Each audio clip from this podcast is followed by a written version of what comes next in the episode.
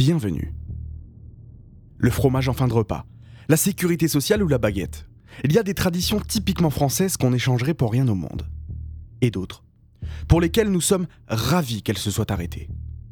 L'exécution en place publique est l'une de celles-ci. Jusqu'en 1939, les condamnés à mort étaient guillotinés devant le peuple au moment du lever du soleil. Aujourd'hui, je vais vous conter l'histoire et le parcours du dernier meurtrier à avoir été exécuté devant la foule à Versailles. Eugène Weidmann, le tueur au visage de velours. Eugène Weidmann est né en 1908 à Francfort, dans l'Empire allemand. Son père va être appelé à participer à la Première Guerre mondiale, il va donc pendant un temps être élevé par ses grands-parents maternels à Cologne. Et c'est très tôt qu'Eugène va commettre ses premiers crimes. Dès l'adolescence, il va faire un petit séjour à Burgdern dans une maison de correction pour avoir volé une montre dans les vestiaires d'une piscine, et en plus de cette maison, son éducation va être confiée à un établissement spécialisé. Quelques années plus tard, ses parents vont le faire quitter l'Allemagne pour rejoindre le Canada, où là aussi, il va se faire condamner à un an de prison pour un vol effectué dans une entreprise de céréales, avant de se faire expulser du pays et donc de retourner en Allemagne en 1930. Ça ne va pas du tout servir de leçon à Eugène, qui va même escalader l'échelle de la violence et commettre des crimes de plus en plus graves. Dès son retour en Allemagne, il va trouver un travail dans une agence automobile à Bad Vanheim et il va faire là-bas la rencontre d'une famille canadienne qui passait ses vacances dans la ville. Il lui propose de le nourrir, le loger et le blanchir en échange d'un service de taxi. Après cette bonne affaire, il va réussir à se faire offrir un taxi par ses parents en prétextant qu'il souhaitait ouvrir une société de transport. En réalité, il voulait avoir cette voiture pour se lancer dans le kidnapping et se faire beaucoup d'argent une sorte de kidnappeur à gage. Il va s'associer pour ça avec deux amis qu'il a rencontrés lors des précédents vols. Pour leur premier coup, ils vont prévoir d'enlever un riche héritier, le fils de M. Reifstahl, et exiger une rançon de 10 000 marques, soit environ 5 000 euros.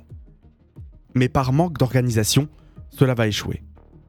Ils vont donc décider de se rendre chez eux, de les ligoter et de les cambrioler arrêté. Et jugé pour cette affaire, il écopera de 5 ans et 8 mois de prison ferme. En toute fin de peine, il passera 3 jours au sein des services de la Gestapo, la Genheim Stadtpolizei créée par Hermann Göring, et qui était la police d'État lors du Troisième Reich qui a joué un rôle très important dans le régime nazi. Quand il était en prison à Francfort, il va faire la rencontre de deux Français, Roger Million et Jean Blanc, tous deux incarcérés pour trafic de devises. Après son passage rapide à la Gestapo, Eugène retourne vivre chez ses parents dans sa ville natale, Francfort. À cause de sa peine, il a l'interdiction de recevoir un passeport et donc de quitter le territoire allemand. Pourtant, six mois après son installation, il va décider de partir de chez lui et de rejoindre ses anciens codétenus et futurs complices à Paris en mai 1937. Pour ce faire, il va se rendre à la frontière française, à Forbach en Moselle. Là-bas, Jean Blanc l'attend dans la forêt avec sa moto et le conduit discrètement à Paris. Million lui fournira ensuite de faux papiers sous le nom de Carrère. Leur nouveau plan Commettre des enlèvements à répétition sur Paris. Avec l'exposition universelle qui vient d'ouvrir, les rues de la ville sont pleines de riches qui s'arrêtent à chaque coin de rue pour observer les artistes, les œuvres, les bâtiments. Bref, des proies faciles. Vous allez comprendre le surnom d'Eugène, le tueur au visage de velours.